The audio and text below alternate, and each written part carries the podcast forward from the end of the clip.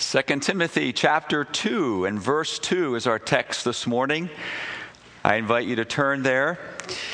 Will you bow in prayer with me as we look at this very, very important, what I call a, a watershed type of text? Let's pray. Father, as we come to this text, we are uh, reminded of the calling of Jesus into our life. When he said, to go and, and he said, I would follow him and he, he would make us to become fishers of men. And we think of the Great Commission of Jesus, where he said to go into all the world and make disciples and to baptize them and teach them to obey. And remember, I'm with you always to the end of the age, to make disciples. And here we read in this text, Lord, of Paul calling Timothy to the very same thing. We want to be fruitful and multiply, Lord.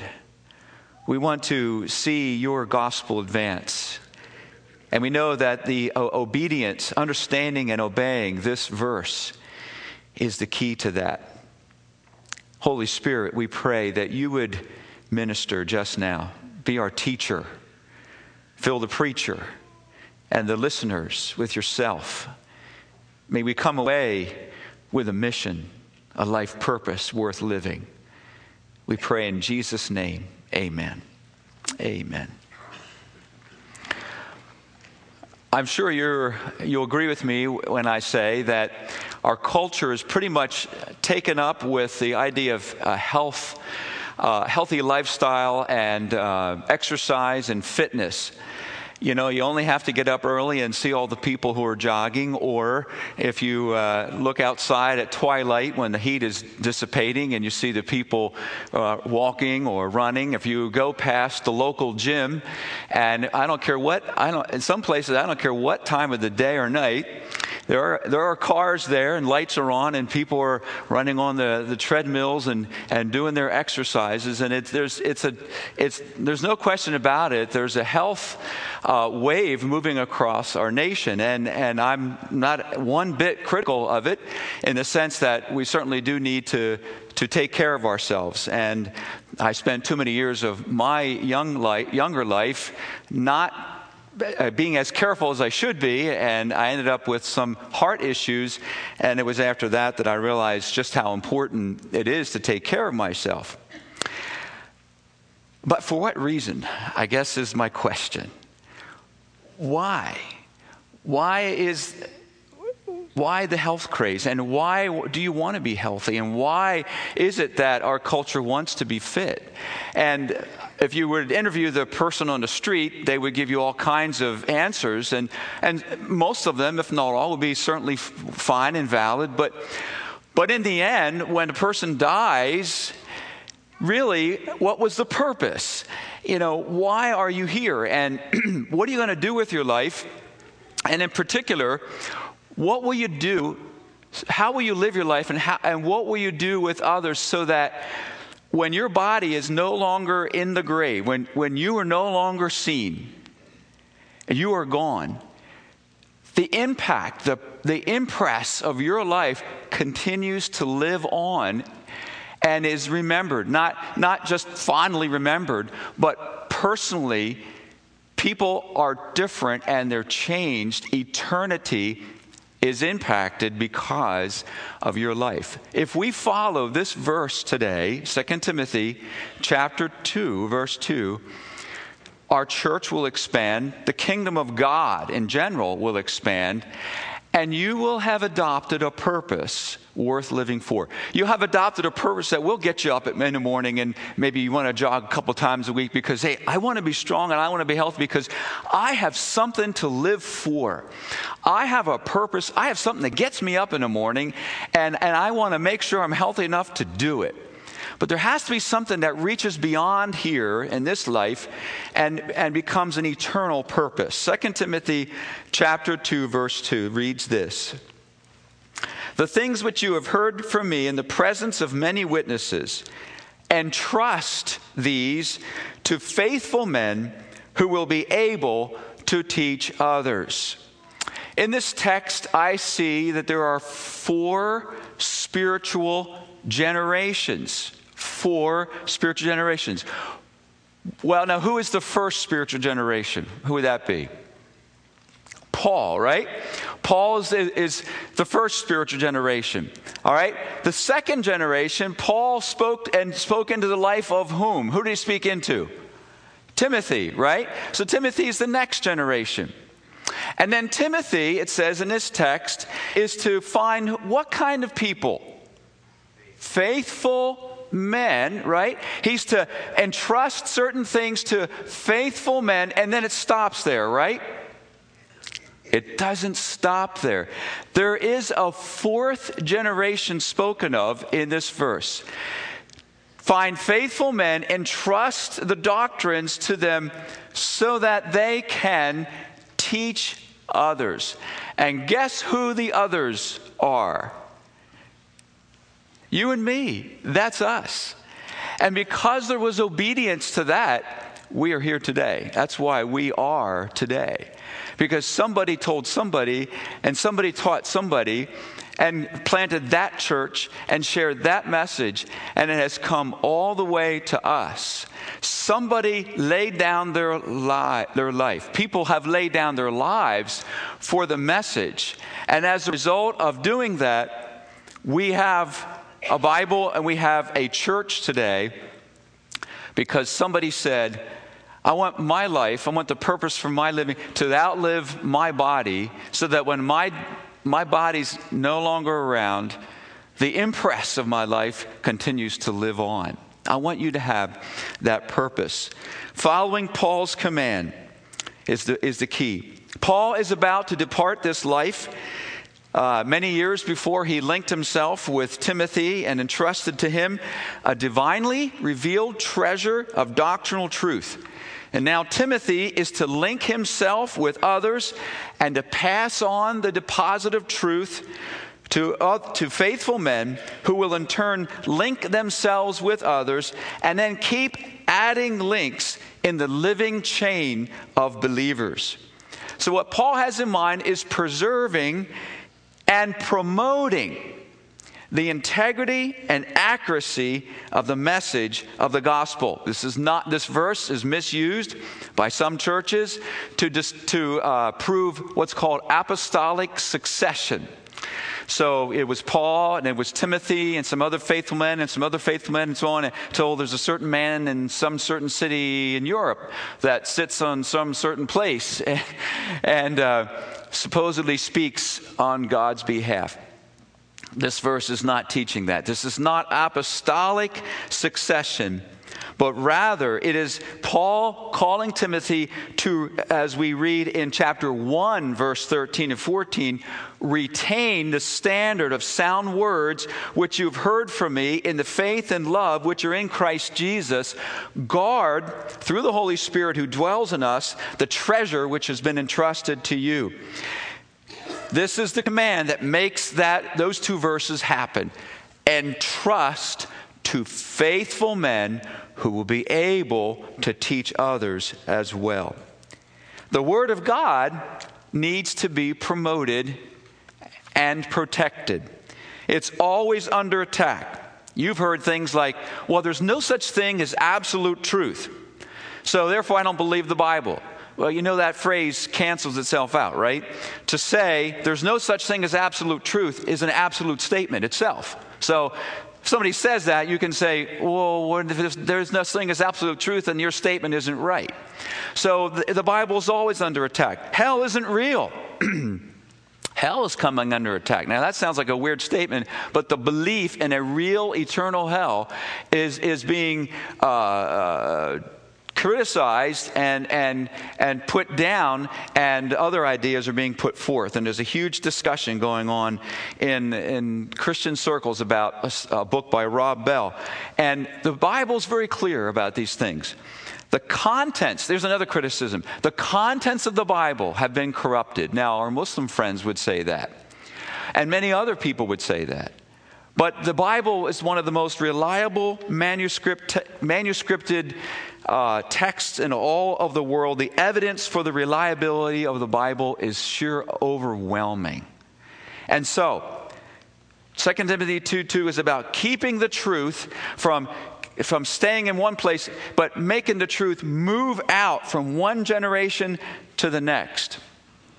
And right away, when I say that, I want to I wanna immediately address an application, and that is that though Paul is not specifically referencing children as the next group in line, most likely he's speaking of the next generation of believers. This generation, this person hears, he or she tells the next person, and they tell the next person. It's generation of believers, and that's kind of the, that's the main idea. We cannot escape the reality that this verse has a lot to say about parenting as well, and has a lot to say about what we do as a church to teach God's word to children and youth, the next generation. But we'll say a little bit more about that at the end. But you can't escape that reality. If we're really going to be serious about protecting and promoting the word of God and its integrity and launching it out, it means that we have to prioritize children and youth and get the message to them. And that think about that. Think about your involvement with that. William Barclay, in his commentary in this passage, writes The teacher is a link in the living chain. Now, you know where I got my title from, okay? The teacher is a link in the living chain which stretches unbroken from this present moment back to Jesus Christ. The glory of teaching, think about this. The glory of teaching is that it links the present with the earthly life of Jesus Christ. And that's amazing opportunity to be able to teach, to promote with integrity the Word of God. Because in the teaching of it, we are linking now with the life of Jesus. And even before that, because all that we believe and do is, is related and linked to the Old Testament. So, these four links in the living chain, I want you to see this morning. First of all, with the time that we have, and if we don't have enough time, I do have another Sunday, and uh, we'll finish up the whole rest of this text through verse 7, believe it or not. But I want you to see the first link, and that's the Apostle Paul. Apostle Paul. What is his source of truth? His source is nothing less than the revelation of God. Revelation specifically and directly from God. Now, hold your place in Timothy, and I want you to see one verse. There could be many, but Ephesians chapter 3. I want you to see very specifically how Paul states it. Where does he get his information? Where does the truth come from? And here it is Ephesians chapter 3, verse 2. Paul writes this.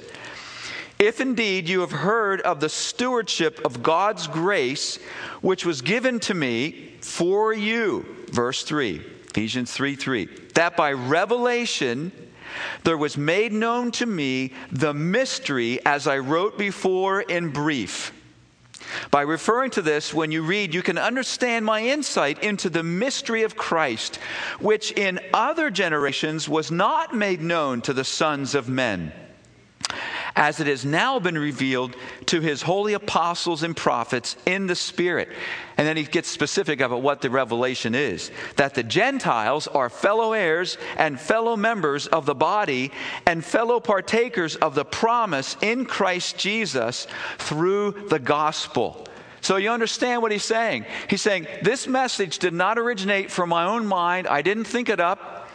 It's been hidden from ages past and now it's been revealed. And it's been revealed to his holy apostles and prophets. God, in his mercy, chose me to be one of them, the apostle Paul says. And he would say also that in the process of receiving it and in sharing it, he suffered greatly. See, I don't think anybody, I don't think anybody truly envied the very back of the apostle Paul. I don't think anybody said, I would like to have the back of the Apostle Paul. It was lacerated and it had scars because of the gospel, because of this revelation from God. It was a stewardship that God gave to him. It was revelation, it was truth. And the truth was this that in Christ, we, Gentile or Jew, rich or poor, female or male, slave or free, doesn't matter. If we are in Christ, we are all one in Him. That's a marvelous revelation. Amen? It's a marvelous revelation. It came directly from God. We are one in Christ. And these are the truths of the faith, the gospel in its fullest sense, the standard of sound words, the treasure that was entrusted that Timothy now is to pass on to the next generation. So Paul is very word focused. And some churches today are getting away from that whole idea of being focused in the Word and being driven by what God says in His, in his Word. But Paul, in his Second Timothy, in this very book, he, he says the Word of God, Second Timothy chapter 2, verse 9, the Word of God is not in prison. Uh, 2, chapter, chapter 2, verse 15, that we ought to accurately handle the Word of truth 2 Timothy 2:25 his prayer is that those who oppose the message would repent and come to a knowledge of the truth. Timothy he says in chapter 3 verse 10 you followed my teaching. Chapter 3 verse 14 continue in the things that you have learned and become convinced of. Stay with it. You know what the temptation is today is that we're so, we, we think we're so technologically savvy and so, so advanced that somehow the Bible isn't advanced enough. And so we need some new truth, something to go along with the new whatever. And what Paul is saying to Timothy here is no, no, no. Just continue. Just continue in the things that you've learned and become convinced of. From childhood, you've known the sacred writings. He said, stay with them. He says, all scripture is inspired by God. In chapter 4, verse 2, he says, preach psychology today. He says, preach the word. He says, the time will come when people will not endure sound doctrine. Do you, do you get the idea of the importance of the subject? That it is the communication of God's word. And so the things that Timothy heard from Paul were sourced in God, they came from God. And so the, our source now is not further revelation, but clear headed, spirit led interpretation of God's revelation.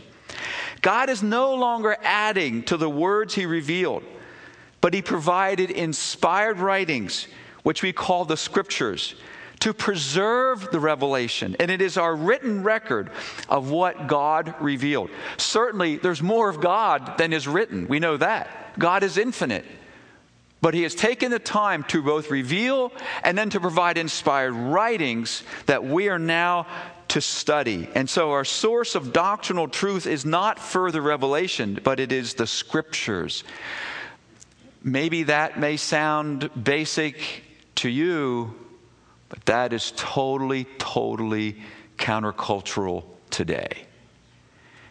We need the truth of God. Never tire of the truth of God. And so our work is it's so simple. It's accurately handle the word of truth as we teach it to others. Now Paul said, the things which you have heard from me, that, that's what Paul got from Revelation by Revelation. He says, in the presence of many witnesses. Now, thought about that for a while. What does he mean by why did he have to say in the presence of what's the importance of that phrase to the whole text? What does he mean? You know, a, a, lot of ink has been wasted on this, and, and, and I'm going to tell you what I think, you know, it is, and, and you, can, you can think about it as well. I don't have time to give you all the options, but here's what I think he's saying. He's saying, he's referring to the confirming testimony of, of other teachers. He, you know, and I think that's really an awesome thing. Paul who, I mean, how many of you don't, oh, I hope you, nobody raises their hand on this question, have received direct revelation from God?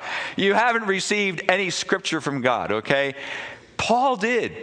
And he's saying, that there were many other witnesses. And, and I think it's not just the people that Timothy was surrounded by in the, in the church at Ephesus, that is, the elders and the other leaders that heard Paul teach.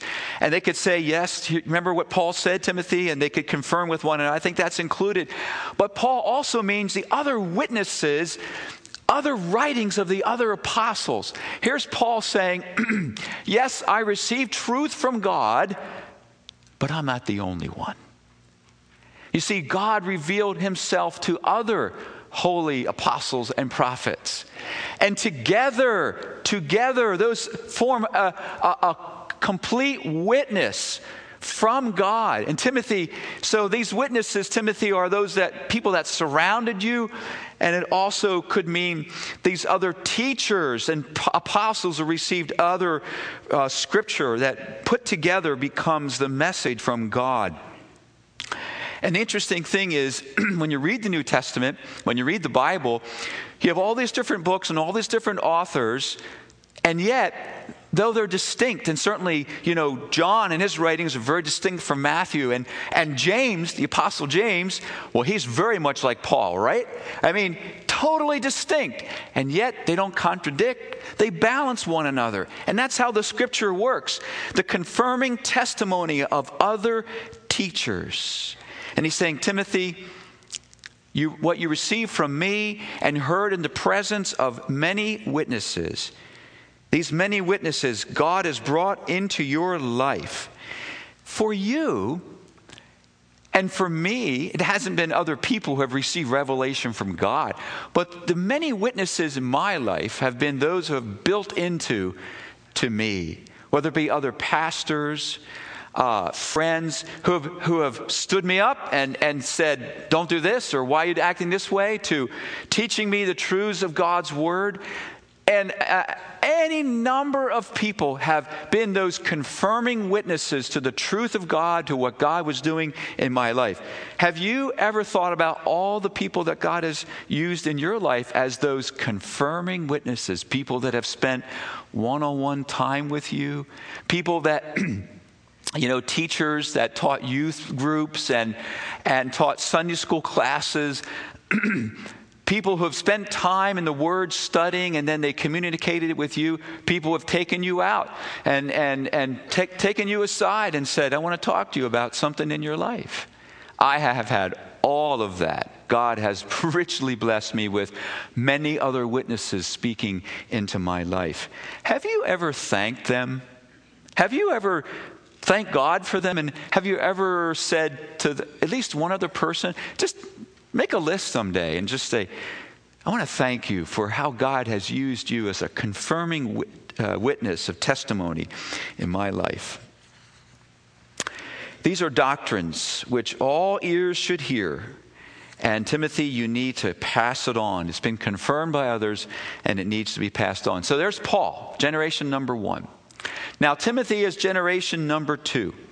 What is he to do with this information? Timothy, I want you, he says, to entrust, entrust these these things, this body of doctrine, entrust these truths, these divinely revealed truths. I want you to entrust them to faithful men who will be able to teach others as well. Now, interesting, the word that Paul uses here is he doesn't say, uh, Timothy, I want you to teach other men. But that's what he's saying to do. He's, in a sense, he's saying, Timothy, I want you to teach faithful men who are going to teach others. But he doesn't use the word teach, he uses the word entrust. So there's a reason when the Holy Spirit chooses a word that kind of steps aside, makes you think, think a little bit. You think, well, why, why use that word? What is it? What is the word entrust? Why is that important? The word means to deposit, to place in another's trust. It's the same word used in chapter 114 where Paul says, guard the treasure, the treasure, the trust, which has been entrusted to you. The significant issue here is the way in which truth is transferred from one disciple to another. It's not just given away, it is entrusted. As you receive God's word, you're not just hearing it as information, but it is being entrusted to you for you to do something with it. This means that as we impart God's truth to others, we dare not fail to communicate the sober responsibility that accompanies all reception of truth. The eternal truths of God cannot be treated lightly as though they were on an equal par with other interesting and valuable information. This book, this book doesn't have to be made alive. It is alive because God wrote it. It's living and active and sharper than any double edged sword, and it pierces the heart and it divides and it, it exposes the thoughts and intents of the heart. No other book in the world can do that. No other wisdom is available, such as the Word of God. And so it is not on a par with any, it has no peer this is why the Great Commission is go and teach everyone to obey, not just go and teach everybody, go and teach them to obey everything I have commanded you. And so we ourselves cannot forget or fail to communicate to others that the Word of God is a good deposit, not just information. It is a good deposit for which God will call us to account one day. And the burning question that God will have for us is not, how much did you know, but what did you do? How fully did you obey what you knew? So, how do we entrust the gospel and the doctrines of grace to others. This text doesn't specifically say how, but we have some how in the book of Acts. And I'd like you to turn to the 20th chapter, if you will. In Acts chapter 20, you have a summary, Paul giving a summary of his life or his ministry, that is, in the town of Ephesus, the, the church in Ephesus. He's reviewing how he ministered there to the elders because it is his farewell. And the great significance of this farewell in Acts chapter 20 is not simply how he served, that is, the, the, way he conducted himself. He, he did conduct himself, he does talk about that. He says, I was bold, I was diligent, I was consistent, I was passionate. He said he had tears, he had integrity, he worked hard. Uh, but, but that's not all he said. He also talked about what he communicated and how he communicated it. And that's where I think we get some clues to this idea of how do we how do we entrust God's truth to others? How do we what does it mean to give it a give this deposit to others others' lives? And I chose several words right out of Acts chapter 20 but I think if you grasp this, you'll see what it means to entrust to others the Word of God. In Acts chapter 20, verse 20, he says, I did not shrink from declaring to you anything that was profitable and teaching you publicly and from house to house. So there's two words right in that verse that, ha- that give us this idea of what does it mean to entrust the Word of God. The first one is declaring. He says, I did not shrink from declaring to you anything that was profitable. To, to declare means to bring back word, it means to announce or to report. Paul brought back word. He reported to them his revelation from God. As an apostle, that's his source of truth. We know that. Today, as we said, God is not revealing more truth, but leading his servants to consider what has already been said. That's verse 7 of 2 Timothy 2. Consider what I say, and the Lord will give you understanding in all things. It's our task to consider what God says and study it and then report back. So, like now, I'm reporting back to you what I learned this week in my hours of study. It's a reporting session. I'm declaring to you what God has given through prayer and meditation and searching the scriptures. And so when we are going to, to uh, entrust the word, it is that it's part of it is declaring, it's reporting back what God has showed us. And then he uses the word teaching in that verse. He says, teaching you publicly and from house to house. So, teaching is the idea of explaining the doctrines of grace. Who is Jesus? What is heaven? What is hell? What's the Trinity? What are the principles of God's word related to relationships and conflict and, and decision making, money and marriage and friends and work and time and all this stuff? The Bible has all kinds of stuff to say about that. And Paul says he taught them, he explained to them. And notice his explanation was both public, like this, but was also in private, where he went house to house. And so he probably thought of people who, for one reason or another, he, he, could see that they weren't quite getting it or, or something about their life didn't quite match up. And so he would go and, and say, You know, there's a problem here, or I want to explain this more fully to you. I don't think you got it, or um, I'd, I'd like to go further with you. You show great promise. I want to take you further. So it was public and it was private or, or personal teaching. So when you're uh, entrusting the truth of God to others, it's not only declaring, but it's also this idea of explaining and it's teaching. It's, it's breaking it down piece by piece. And then, third, go to verse 21, the next verse. He says, I was solemnly testifying to both Jews and Greeks of repentance toward God and faith in our Lord Jesus Christ. That is also a clue to what it means to entrust God's word to others.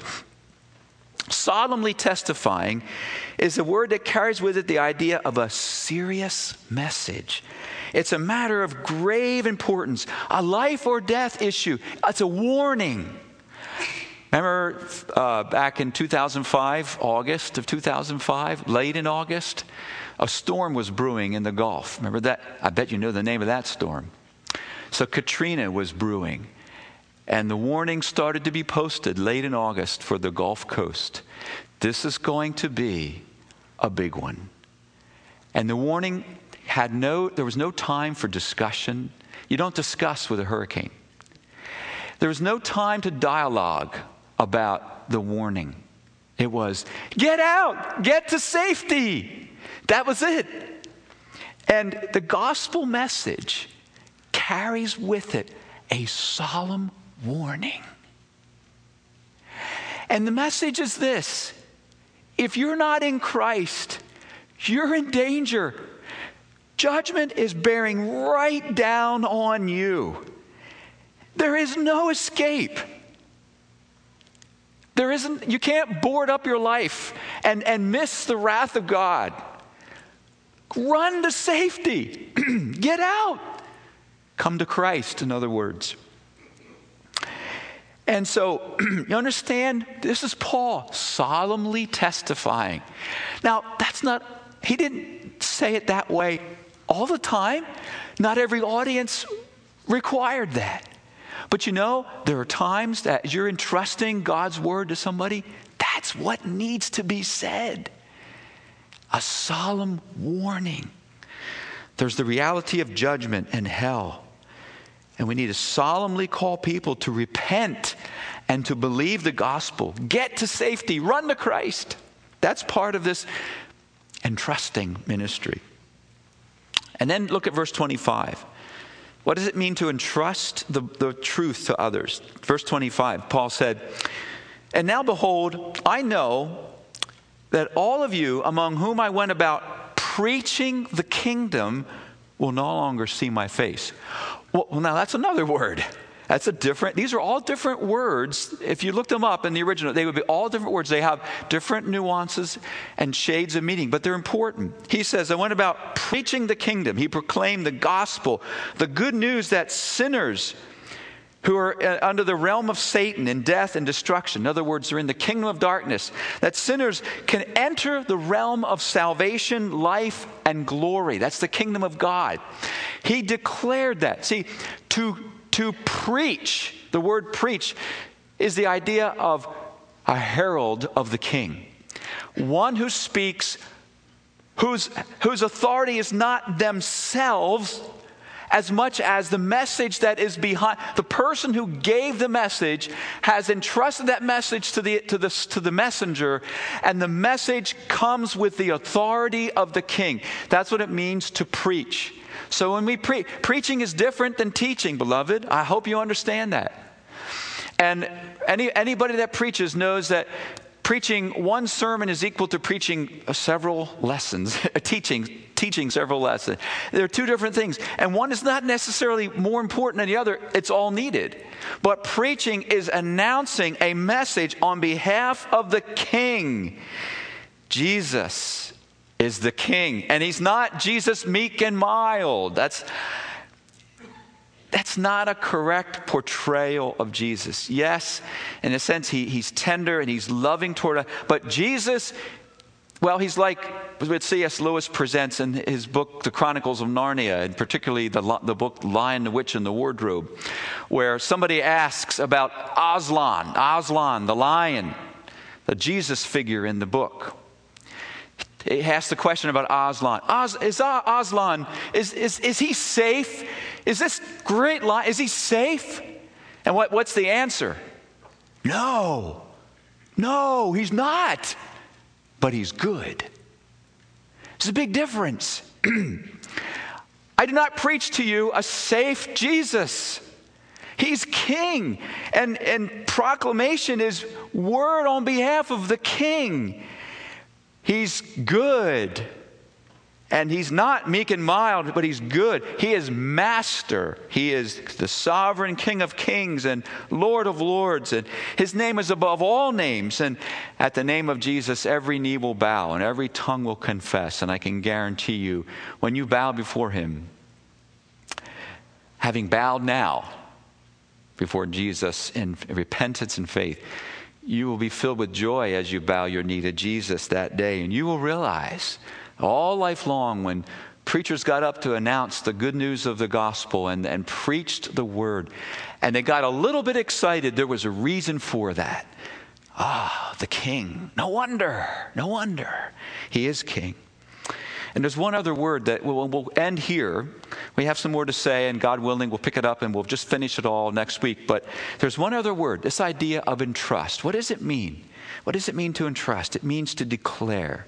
It means to announce and report, bring back word. It means to teach and explain. It means to solemnly testify. It's a warning. It's a, a serious, grave issue. This word of God is important. It means to preach. And the last thing about entrusting, I think, is admonishing. Admonishing. Look at verse 31 of, of Acts 20. Therefore, he says, be on the alert remembering that night and day, for a period of three years, I did not cease to admonish each one with tears. Now, the word admonish means to warn or reprove or exhort. The word has the idea of correction with a view toward life change. It's uh, the same idea, you know, you, you just can't hear this. You have to do something with this, brother or sister. And God is calling us to change. Please walk with me as we change together.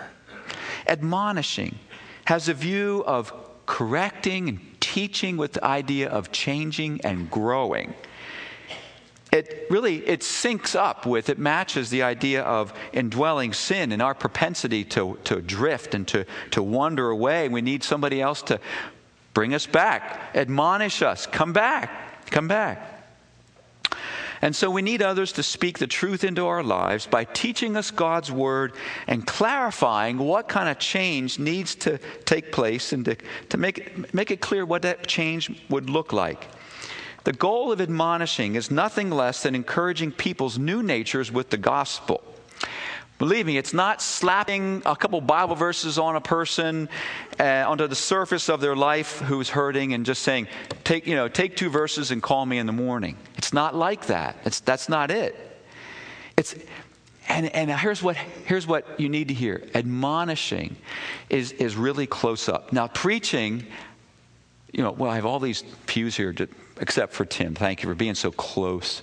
Some of you you know, we're, we're, it's not close up. That's okay.